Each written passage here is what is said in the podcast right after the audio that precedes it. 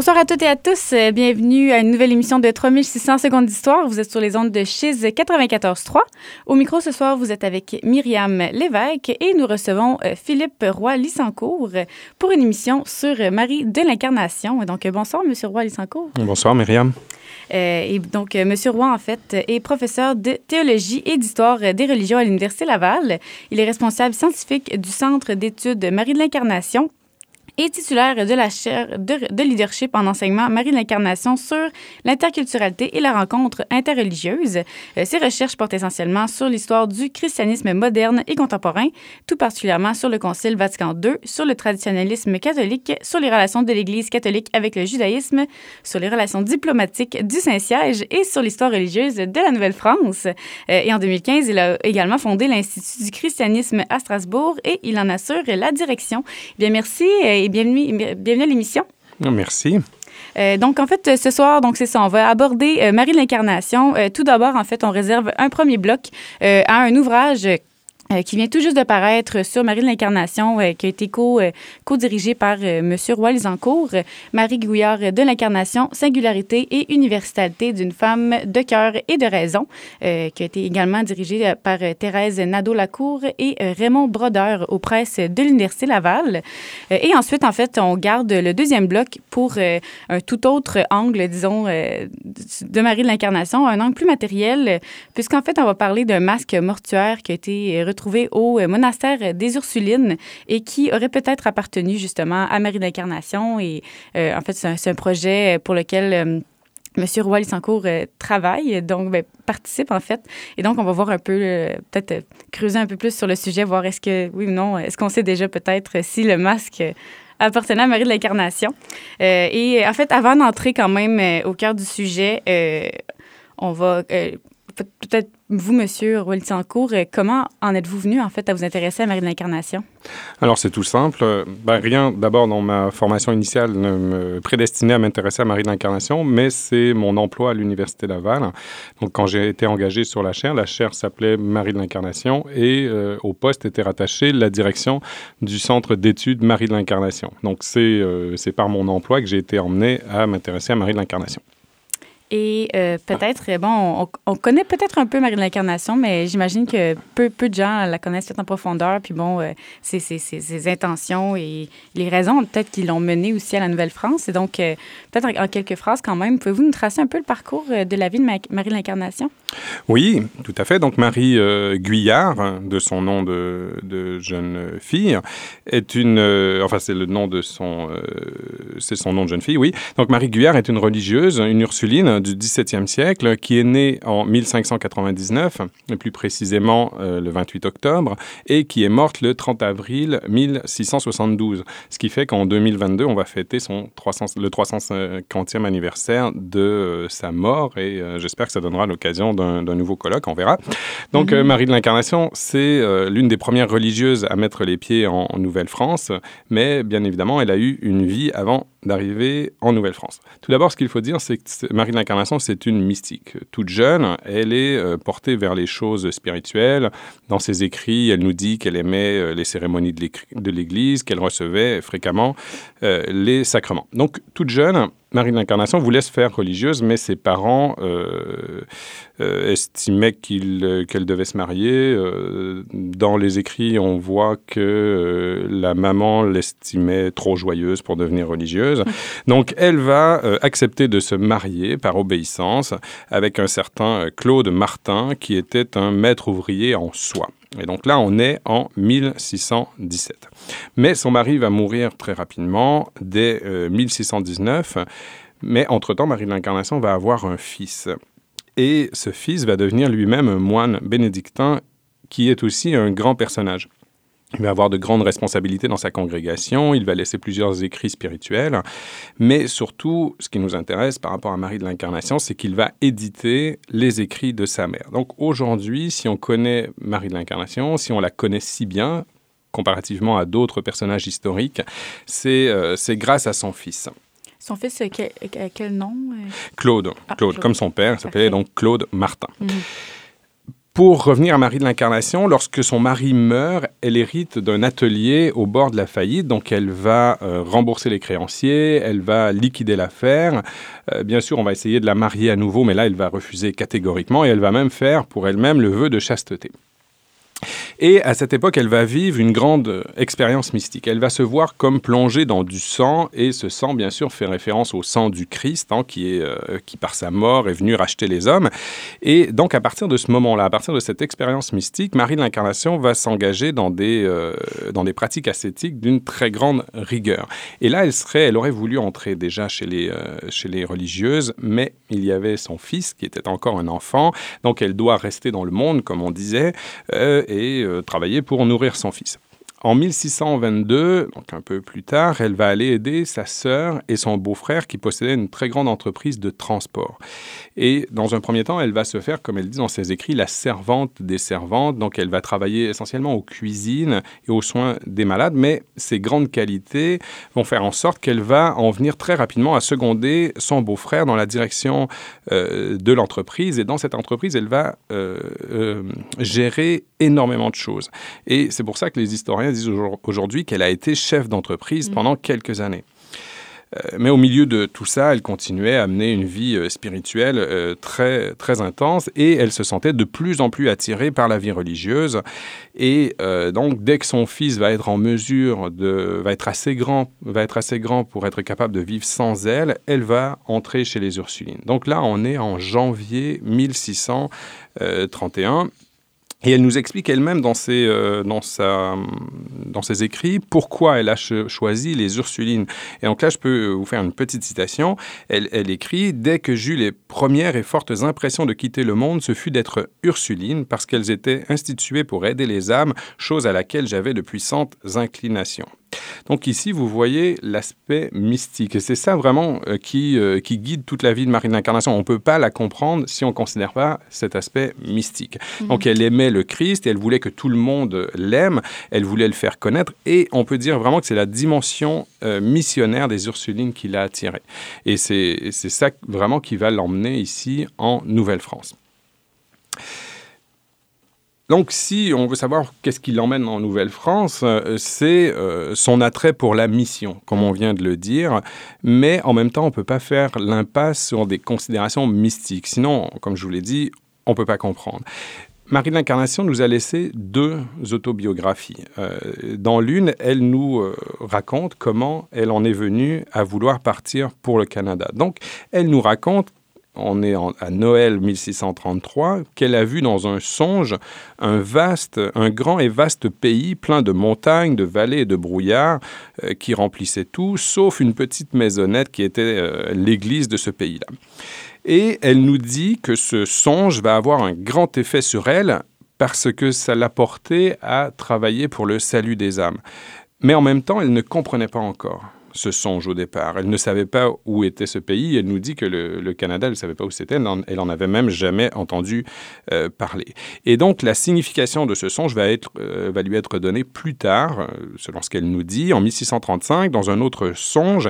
Et puis là, elle nous écrit que Dieu lui a dit et là on peut la citer, c'est le Canada que je t'ai fait voir, il faut que tu y ailles faire une maison à Jésus et à Marie. Donc ça c'est une phrase très connue qu'on répète euh, souvent.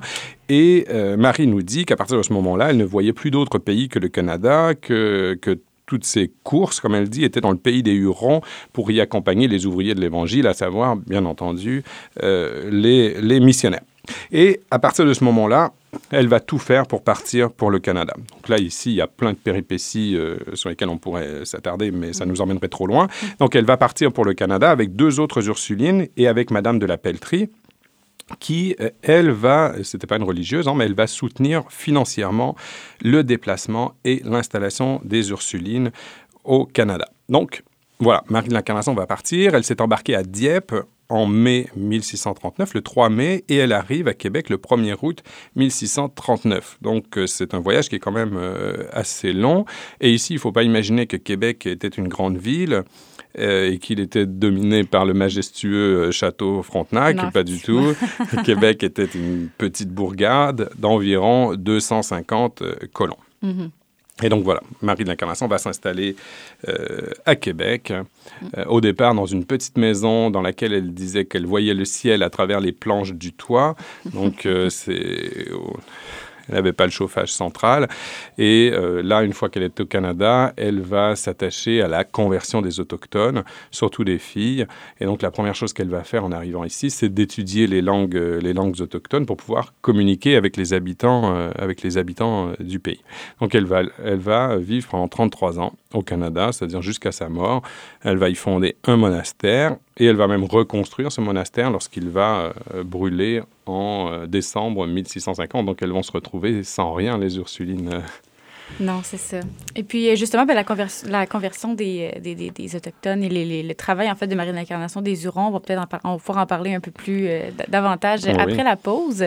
Mais justement, avant de poursuivre puis s'intéresser à l'ouvrage que vous avez co-dirigé, on va prendre une courte pause musicale et on va écouter la chanson de Christine Autier, une artiste française qui nous a été recommandée par notre invité de ce soir.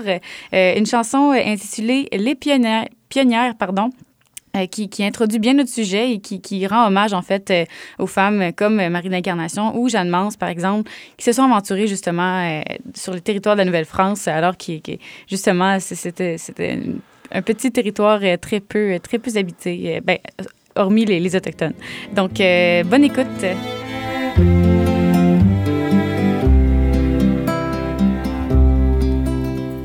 Mesdames les pionnières, n'aviez-vous rien à faire pendant le 17e, en Perche ou en Touraine?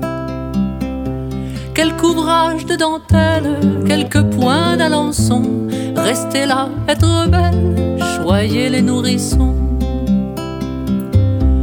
Ô Jeanne, ô Marie, Charlotte et Madeleine, femmes de nos deux pays, dit le vent dans la plaine. Mesdames les pionnières, veuves et aventurières, le semble dans les arbres vous a laissé de marbre. Vous, vous vouliez aimer comme une femme s'est aimée. On joue pas les marquises à l'ombre des banquises. Oh Jeanne, oh Marie, Charlotte et Madeleine, en quittant mon pays, aviez-vous de la peine? En France, en ce temps-là, une femme indépendante n'a aucun autre choix que maîtresse ou servante. Elle est une mineure éternelle et soumise. C'est trop petit pour vos cœurs, vous faites vos valises. Oh Jeanne, oh Marie, Charlotte et Madeleine, vous en rêviez la nuit de ces terres lointaines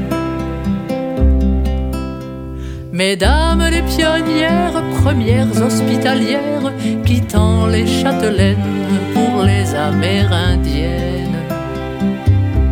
Il faut passer les mers, survivre à l'océan, pour vaincre la misère, éduquer les enfants. Ô Jeanne, ô Marie, Charlotte et Madeleine, vos noms sont réunis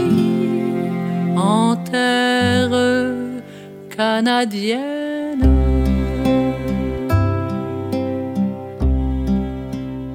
Vous êtes de retour à 3600 secondes d'histoire pour une émission sur Marie de l'Incarnation. Euh, ce soir, nous recevons euh, Philippe Roy-Lissancourt euh, qui a justement publié, co-dirigé en fait une publication qui vient tout juste d'être publiée sur le sujet aux presses de l'Université Laval, pardon. publication en fait qui, est tirée d'un colloque justement qui a été, qui, soulignait notamment les, les 25 ans du Centre d'études Marie de l'Incarnation. Euh, et en fait, euh, bon, on, peut penser que justement, ça fait 25 ans, on imagine qu'il y a quand même des recherches qui ont été faites sur Marie de l'Incarnation au préalable. mais quand même, en fait, pour, pour faire un colloque de la sorte, encore en 2019, ben, 2018, où se situent en fait les recherches actuelles sur Marie l'Incarnation? Donc, ce qu'il faut dire tout d'abord, c'est que plusieurs personnes étudient Marie de l'Incarnation actuellement de par le monde. Au Canada, bien sûr, c'est là le principal euh, lieu, mais aussi en France, là, il y a plusieurs chercheurs qui s'y intéressent. Aux États-Unis, il y en a aussi quelques-uns, ah et en Italie notamment, peut-être ailleurs aussi, je ne mhm. sais pas, mais en tout cas, ce sont les principaux lieux euh, où se situe la recherche sur Marie de l'Incarnation actuellement. Par contre, il faut dire que depuis 25 ans, euh, les recherches sont essentiellement menées au sein du Centre d'études Marie de l'Incarnation que vous avez euh, nommé tout à l'heure, le CEMI. Et euh, donc, ce centre était dirigé jusqu'à l'année dernière par mon prédécesseur, Raymond Broder, qui est l'un des co-directeurs de l'ouvrage mhm. duquel il est question maintenant. Ce centre a vraiment joué, durant ces 25 dernières années, un rôle moteur, vraiment moteur, dans les recherches sur Marie de l'Incarnation. Et ce qu'il faut souligner à propos de ce centre, c'est qu'il est multidisciplinaire. Il s'est voulu comme ça dès l'origine. Donc les gens qui collaborent avec le CEMI proviennent de disciplines très différentes. Tout d'abord, il y a des théologiens, bien sûr, parce que Marie de l'Incarnation, tout à l'heure, je vous ai dit qu'elle était une grande mystique, et donc mhm. par conséquent, ça intéresse euh, tout particulièrement les théologiens. Ce sont les plus nombreux euh, à s'intéresser à Marie de l'Incarnation, mais il y a aussi des historiens les écrits de Marie de l'Incarnation sont une source de première importance pour euh, connaître l'histoire de la Nouvelle-France. Donc les historiens sont également nombreux à s'intéresser à Marie de l'Incarnation, mais il y a également des littéraires, parce que Marie de l'Incarnation avait une très belle plume, donc plusieurs personnes étudient les écrits de Marie de l'Incarnation sous l'angle de, la littérature. Il y a même aussi des, philosophes. On a un philosophe qui est intervenu, par exemple, dans, dans le colloque. Mm-hmm.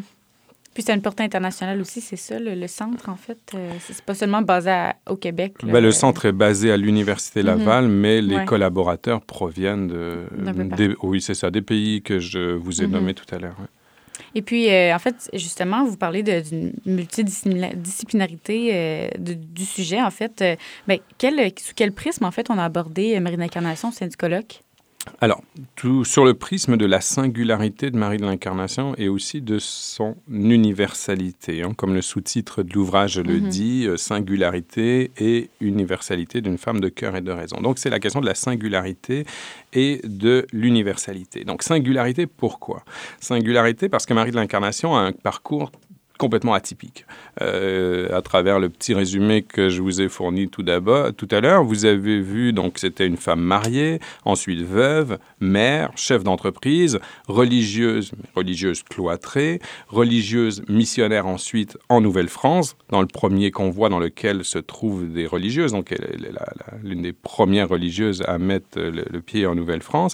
Elle est également fondatrice des Ursulines de Québec. C'est une épistolière prolifique.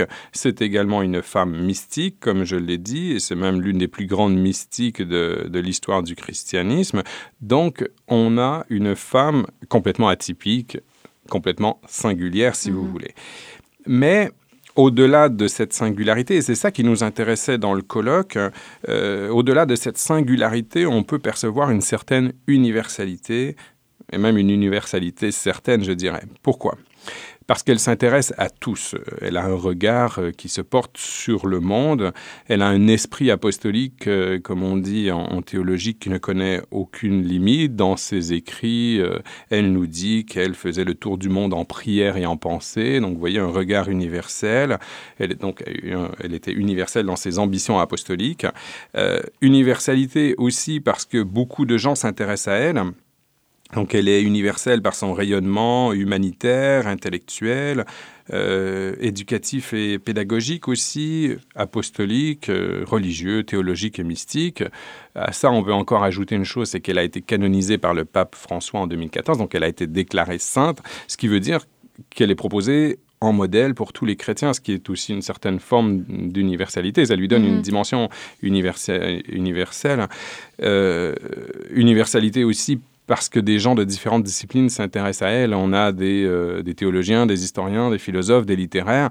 Euh, donc on se retrouve face à l'universalité paradoxale d'une femme euh, cloîtrée. Donc voilà un peu le prisme sous lequel on, a abordé le colloque, donc en faisant émerger des éléments de singularité, mais en voyant comment en essayant de voir comment ces éléments de singularité sont également des éléments d'universalité. C'était un peu sur ces concepts que, que l'on jouait. Puis, euh, vous mentionnez qu'il y a plusieurs disciplines, en fait, qui ont participé euh, au colloque. Euh, peut-être quel type de... Sous quels aspects, peut-être, elles ont traité de Marie d'Incarnation et ses écrits? En fait, c'est principalement ses écrits qui ont été ben, oui, on travaille à partir de ces écrits, bien mhm. entendu, puisque c'est la principale source, mais il y a euh, également d'autres... Euh, enfin, on peut réfléchir à partir de ces écrits. Donc, par mhm. exemple, on a un, philosophe, euh, Laurent Millicher, qui a réfléchi à partir des écrits de Marie de l'Incarnation sur la philosophie au risque de l'expérience religieuse. Mhm. Donc, ça, c'était donc un philosophe. On a plusieurs théologiens. André Brouillette, par exemple, qui comparait Marie de l'Incarnation à Thérèse d'Avila, qui est la grande mystique euh, de l'histoire du christianisme. Euh, Hélène Michon, qui euh, y étudiait une intériorité de lumière, c'est une femme de lettres. Hélène Michon est théologienne aussi. Vincent Suret, qui a travaillé sur Marie de l'Incarnation, mais en la comparant avec Monsieur de Bernière et le père Louis Lallemand, qui sont deux, deux autres très grands mystiques. on a Don Thierry Barbeau, qui est un moine de Solesmes, qui a étudié ce qu'on appelle la mystique de la nuptialité, c'est un peu, c'est un peu complexe, mais, euh, mais donc vous voyez un peu, ça va, ça va dans, tous les sens. Euh, Thérèse Nadeau-Lacour, qui est une théologienne qui a étudié la nomadité de cœur. Ensuite, on a des, littéraires qui ont étudié euh, Marie de l'Incarnation écrivaine, par exemple, pour Isabelle Landy-Houillon, Amandine Bonesso, qui est une Italienne qui a étudié plus précisément l'une de ces, des, des, autobiographies de Marie de l'Incarnation.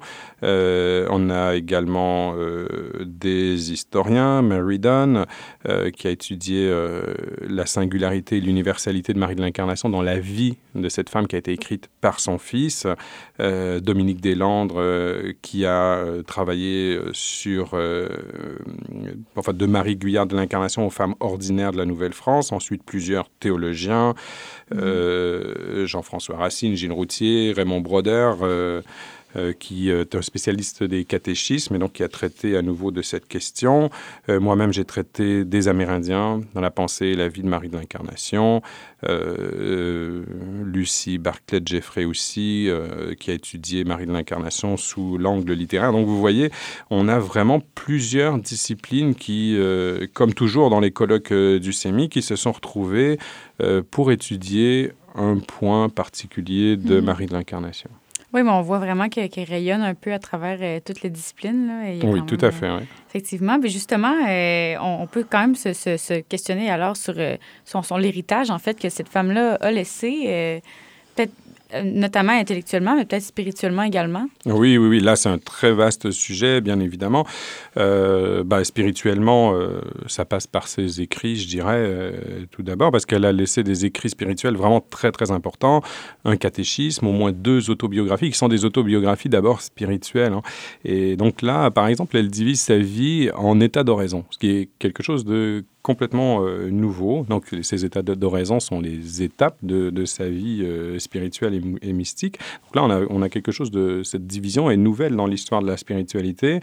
Euh, donc, ça nous introduit à la vie mystique de Marie de l'Incarnation. On y apprend aussi des choses spirituelles, théologiques, par exemple, mais on pourrait donner plein d'exemples.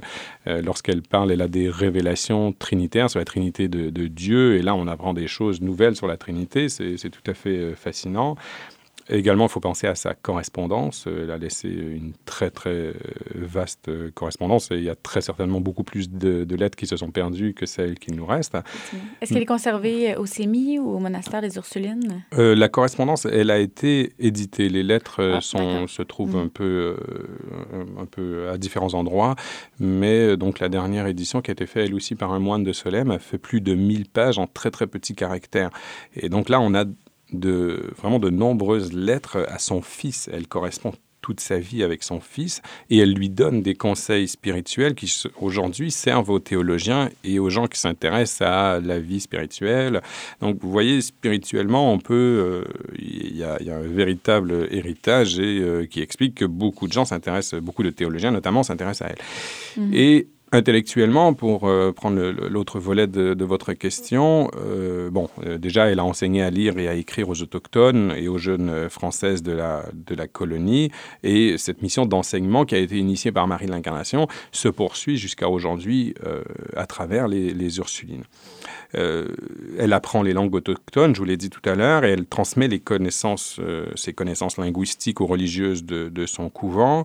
Euh, également intellectuellement, et là c'est très important, on peut, euh, il faut considérer euh, sa description qu'elle fait des peuples autochtones, parce qu'elle répond aux interrogations de son fils qui lui, dit, lui demande c'est qui ces gens-là? Mhm. Donc historiquement et anthropologiquement, c'est extrêmement intéressant et c'est très important pour connaître les mœurs amérindiennes.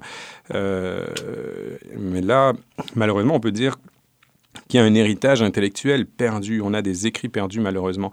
Euh, dans les lettres à son fils, on voit qu'elle a, euh, qu'elle a, euh, qu'elle a fait des choses qui ont disparu. Par exemple, dans, une lettre, elle indique à son fils qu'à la fin de 1661 et au début de 1662, elle a écrit un catéchisme huron trois catéchismes algonquins, les principales prières chrétiennes euh, dans cette langue, ainsi qu'un dictionnaire algonquin.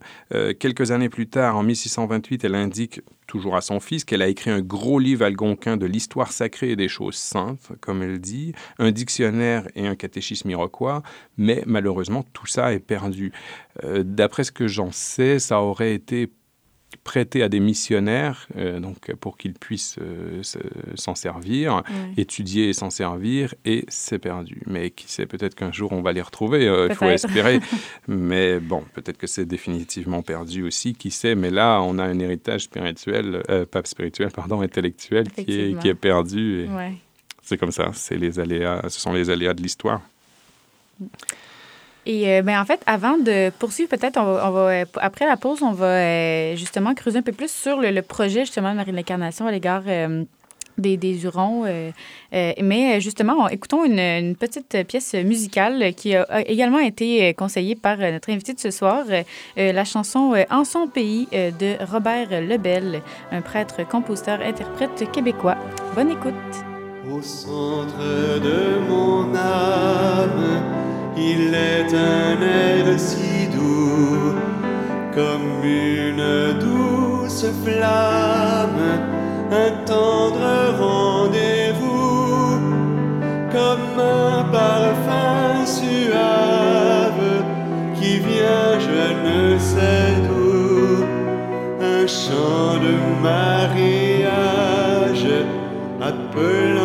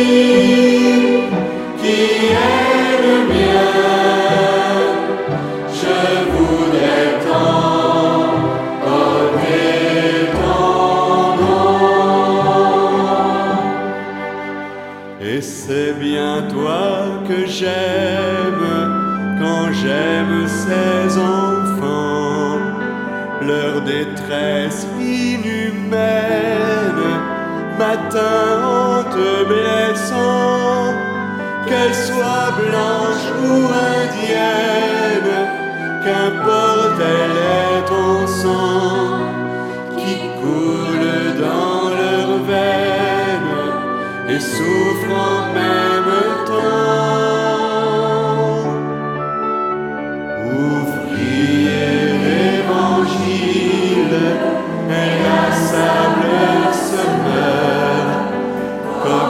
Il est difficile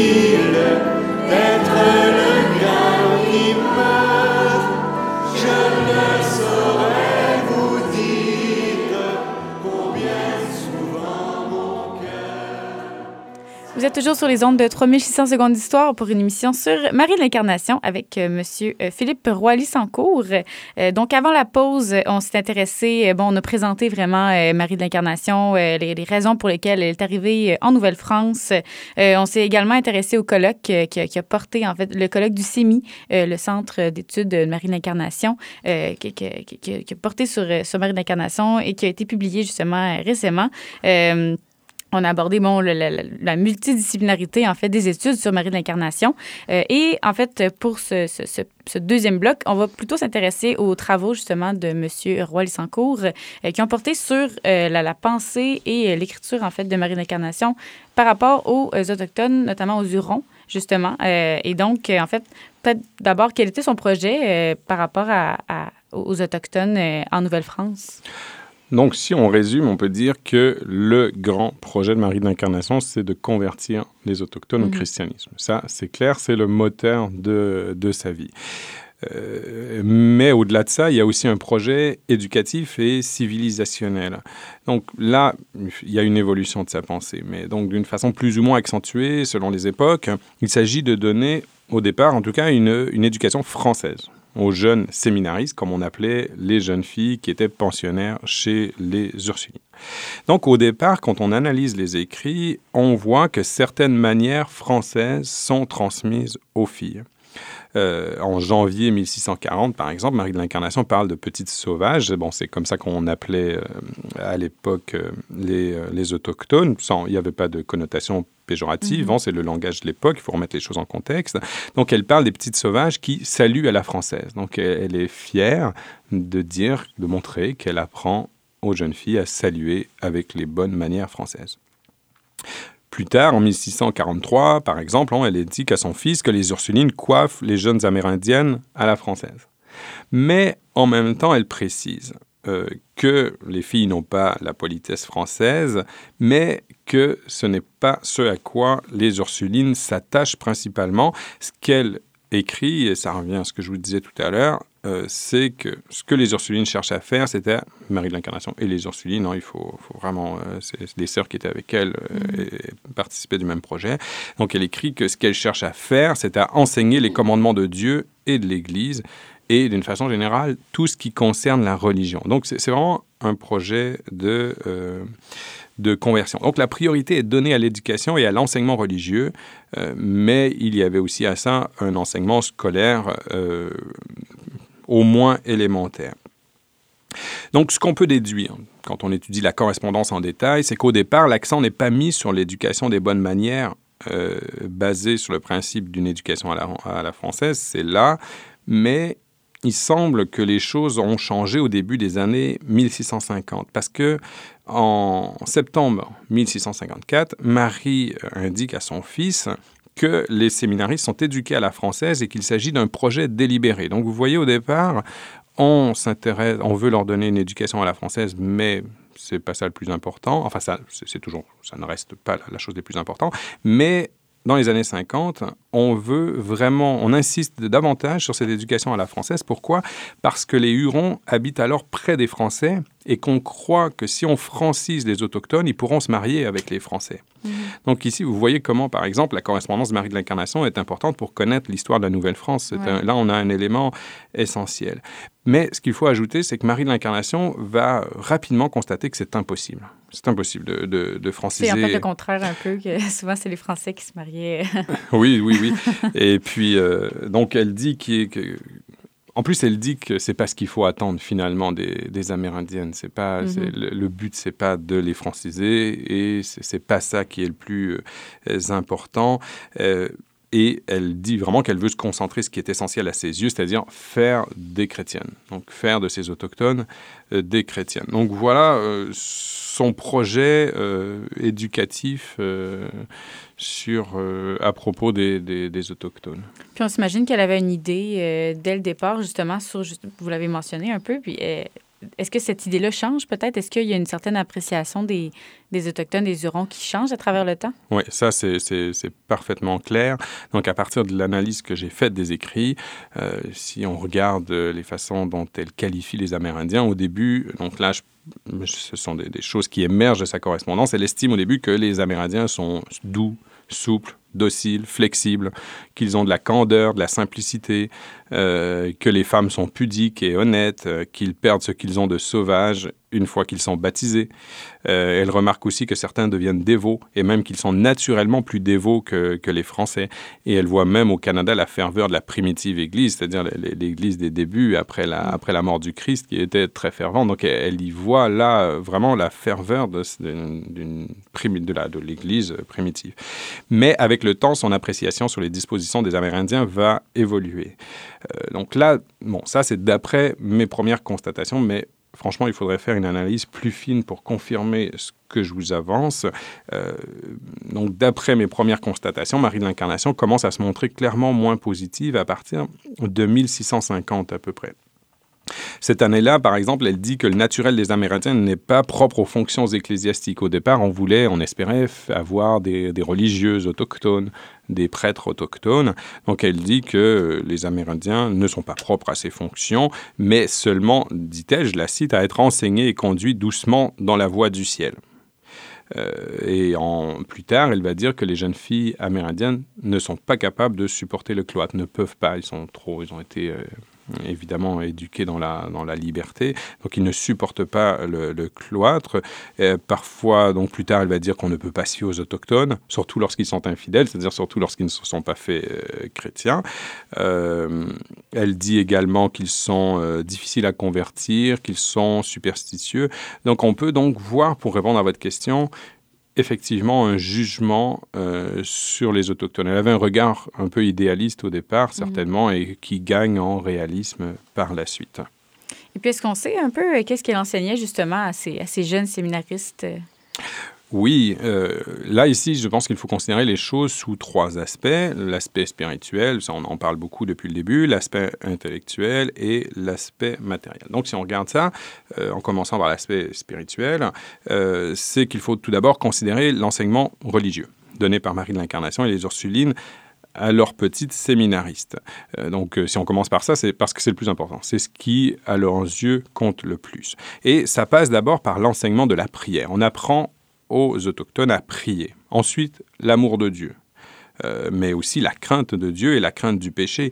Euh, en 1640, euh, parlant de ces séminaristes, dans une, dans une lettre, Marie écrit que la moindre ombre de péché leur faisait peur.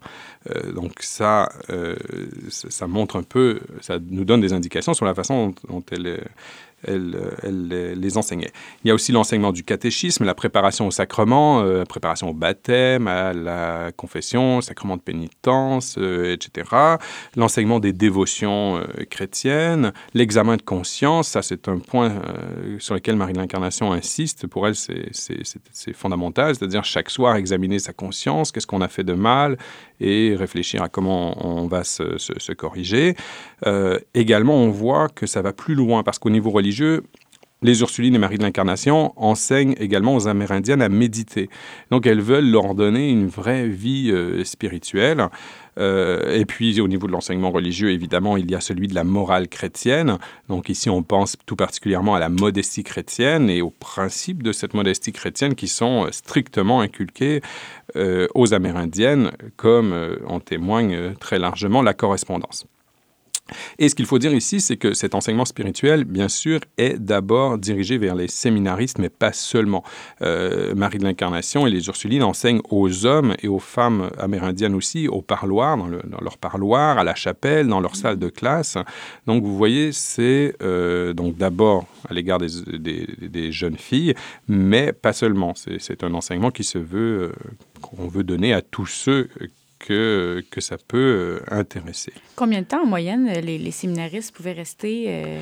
Ça, c'est très difficile euh, de répondre parce que certaines restaient quelques jours, elles sautaient la clôture et elles retournaient chez elles. Mhm. certaines sont restées plusieurs années. à ma connaissance, on ne connaît pas de, de jeunes autochtones qui sont devenues religieuses, mais certaines sont restées quelques années, certaines sont restées quelques mois, certaines sont restées quelques jours. C'est vraiment très, très variable. Mhm.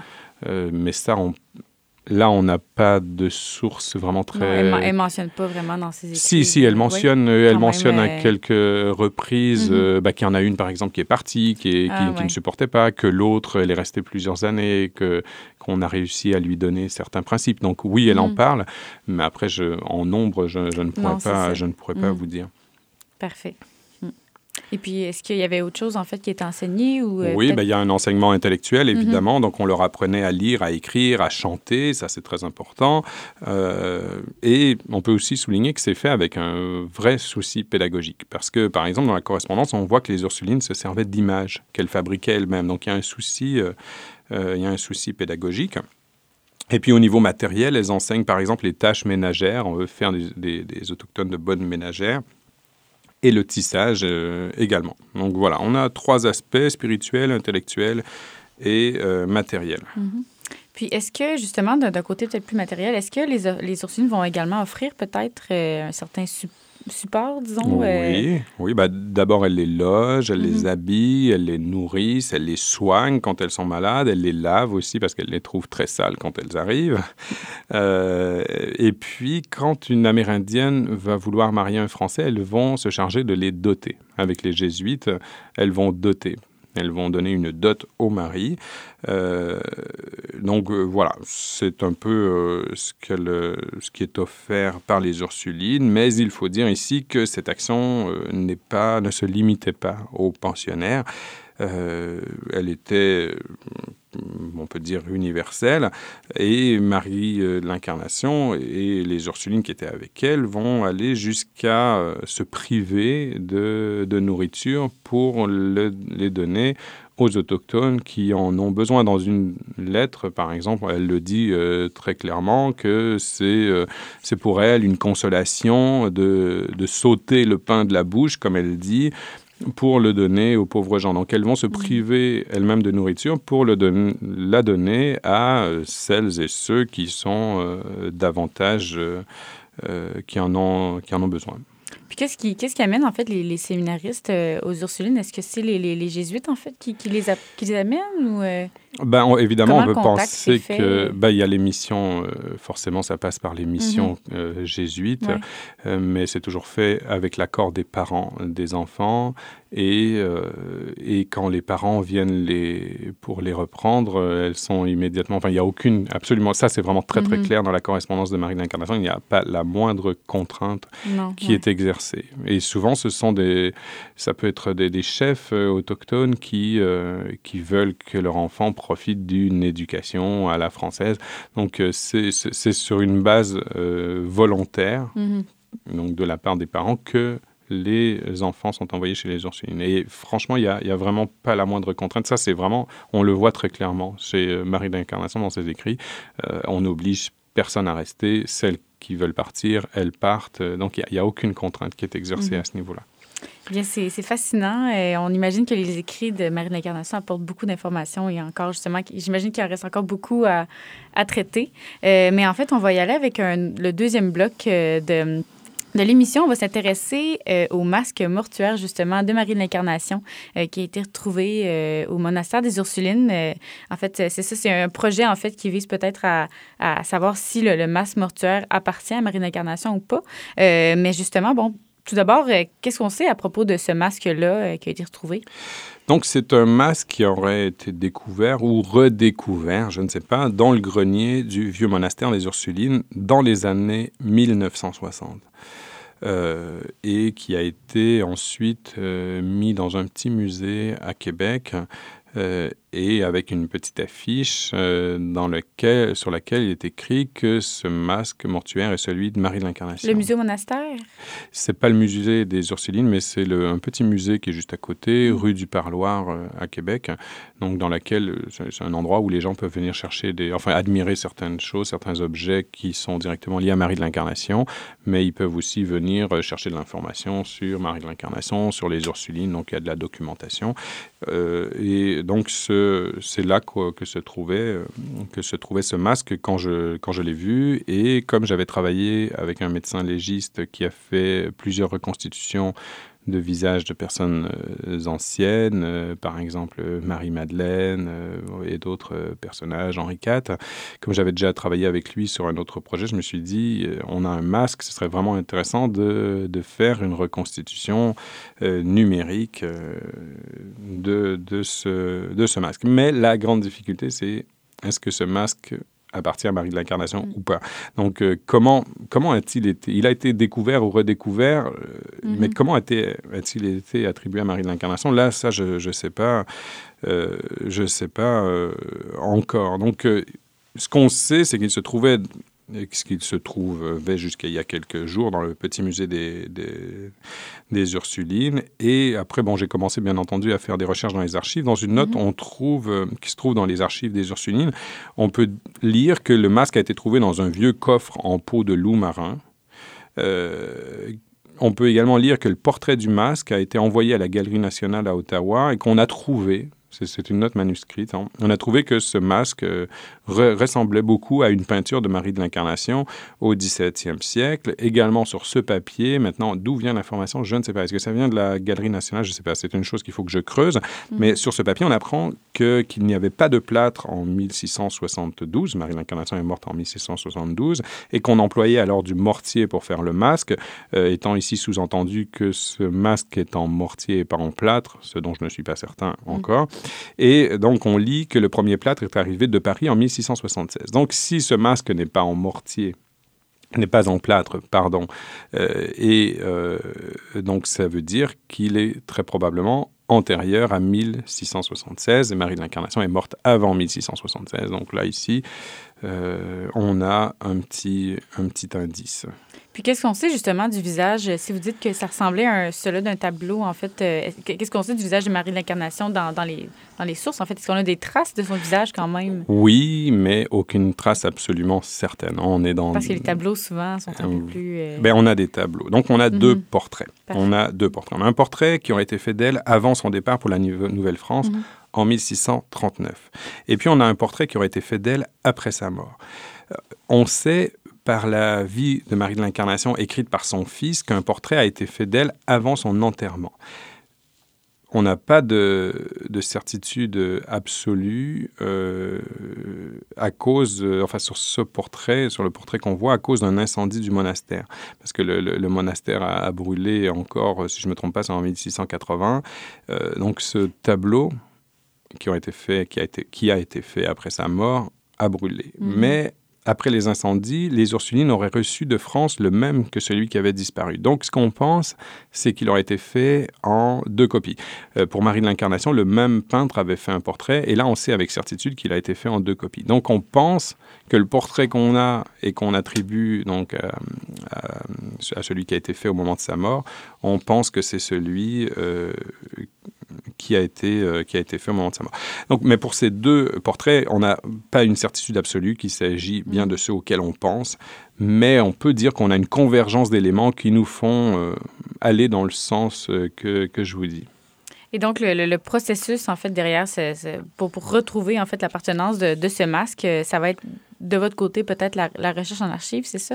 Il y a, oui, une recherche, en, ben, oui, mais bon, dans la mesure où c'est, où, c'est possible. évidemment, bon, il faut chercher il faut avoir une, une, une, réponse certaine à la question du plâtre, à son arrivée en mhm. Nouvelle-France, comme je vous l'ai dit tout à l'heure. Et euh, donc, euh, voilà, il y a une part d'archives en archives, euh, d'enquête en archives, mais aussi une part d'enquête orale. C'est-à-dire, bon, la sœur qui a découvert le, masque ou redécouvert, elle est morte. Maintenant, est-ce que d'autres religieux sont en train d'enquêter un peu dans ce mhm. sens, qui étaient là à ce moment-là, se souviennent de quelque chose et des circonstances? Parce qu'on l'a attribué à Marie de l'Incarnation, mais pourquoi? Mhm. Est-ce que parce qu'il, est-ce que c'était simplement parce qu'il semblait vieux? Euh, bon, ça m'étonnerait qu'on qu'on l'ait attribué à Marie de l'Incarnation seulement pour cette raison. Donc, il y, y a, des choses qu'on ne sait pas, qui, qui, se sont perdues avec le temps. Euh, donc voilà, on va faire, euh, oui, moi je continue une enquête dans les, dans les archives, mais à côté de ça, là j'ai fait un micro-grattage du masque et donc il est envoyé dans un laboratoire à Paris pour faire des analyses. Donc, on va essayer de, euh, d'avoir une, une, certitude sur sa composition. Est-ce que c'est du plâtre? Est-ce que c'est un vieux plâtre grossier qui nous qui fait en sorte que ça ressemble à un mortier? Voilà, ça, on va essayer de le voir. On va pas faire d'analyse au carbone 14, c'est pas possible dans ce cas, mais on va faire une analyse chimique, par exemple, qui va nous permettre de savoir si, si les éléments du masque ont été, enfin, sont d'une période postérieure à la révolution industrielle. Ça, on pourra le savoir. Mm. Donc là, on pourra peut-être, si effectivement on a des éléments chimiques qui nous permettent de dire que euh, ce masque est postérieur à la révolution industrielle, on pourra dire c'est pas le masque de Marie de l'Incarnation. Non, c'est ça. Donc voilà. donc ça, c'est un autre élément. Après, si c'est avant, donc c'est un masque qui date mm. d'avant euh, la période industrielle, mais ça, ça ne nous donne pas une date précise. On va, on va essayer d'avoir un faisceau de, d'éléments qui, je l'espère, pourront nous donner une réponse. Et bien en plus de ça, on va faire, on est en train de faire une reconstitution faciale, une reconstitution numérique en trois dimensions. Donc ça, c'est en cours. Et là, on va avoir le vrai visage de la personne qui est derrière le masque. Et on pourra peut-être le, comparer avec, euh, avec les portraits qu'on a.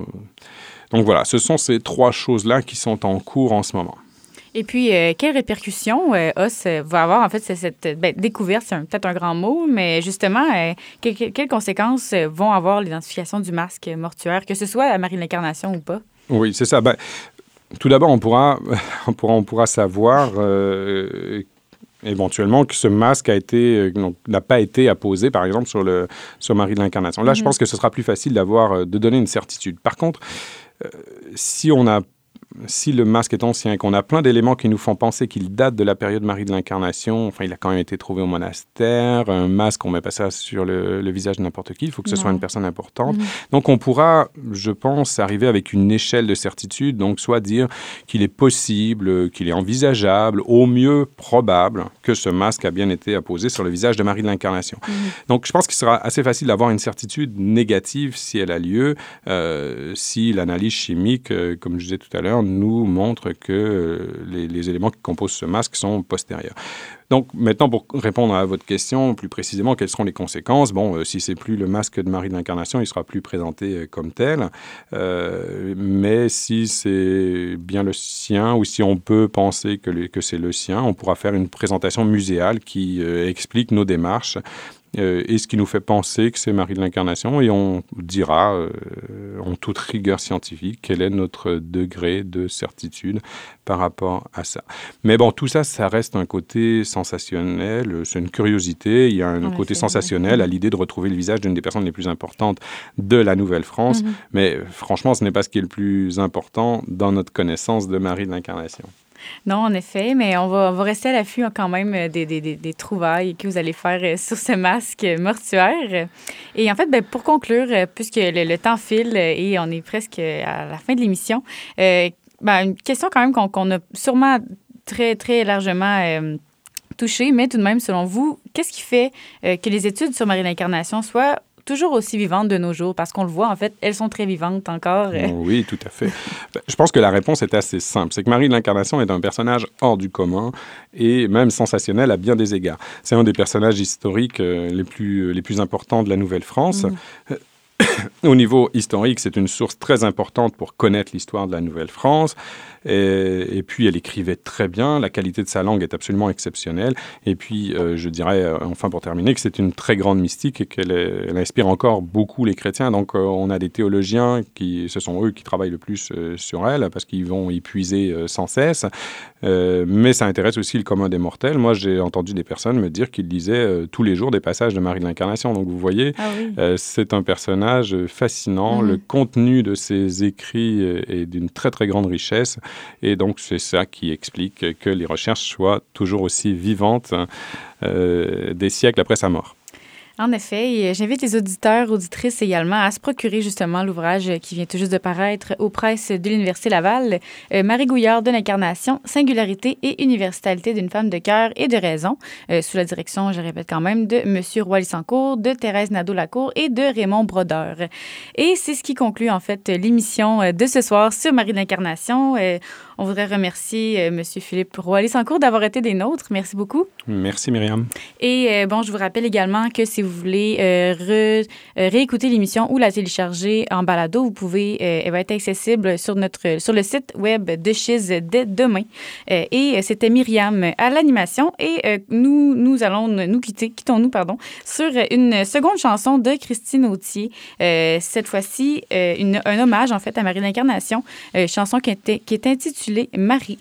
et sur ce, je vous souhaite une belle fin de soirée et on se dit à la semaine prochaine pour une nouvelle émission de 3600 secondes d'histoire. Heureusement qu'il y avait Marie. Heureusement qu'il y avait Marie. Elle avait quitté son pays pour les Amérindiens. Elle semblait bien aimer la vie, les enfants et les chiens. Elle faisait la cuisine elle parlait algonquin, fondait les ursulines, guérissait les chagrins. Elle avait emprunté au ciel bleu la couleur de ses yeux. Heureusement qu'il y avait Marie. Heureusement qu'il y avait Marie. On m'appelait la folle de Dieu, le racontait Marie. Mais quel que soit l'ordre ou le vœu, j'ai toujours obéi. Enfant, épouse et mère, chaque jour j'ai appris ce qui m'est nécessaire avec vous aujourd'hui. Elle savait qu'on marche à petits pas vers qu'on ne connais pas. Heureusement qu'il y avait Marie. Heureusement qu'il y avait Marie. Jean Talon, intendant du roi, la consultait souvent pour développer des emplois le long du Saint-Laurent. Marie Guillard devenue Marie de l'incarnation, lui disait faut d'abord marier vos colons et doter des volontaires pour ça dans vos orphelinats.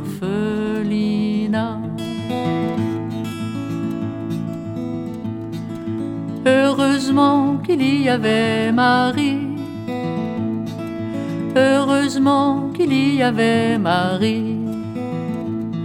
Marie Guillard, rue des Tanneurs, à Tours, dans son enfance, ou Marie de l'Incarnation, mère de la Nouvelle-France. Elle faisait la cuisine, elle parlait algonquin, fondait les Ursulines, guérissait les chagrins.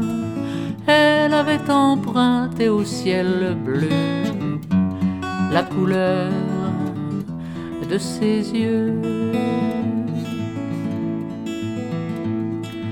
Heureusement qu'il y avait Marie.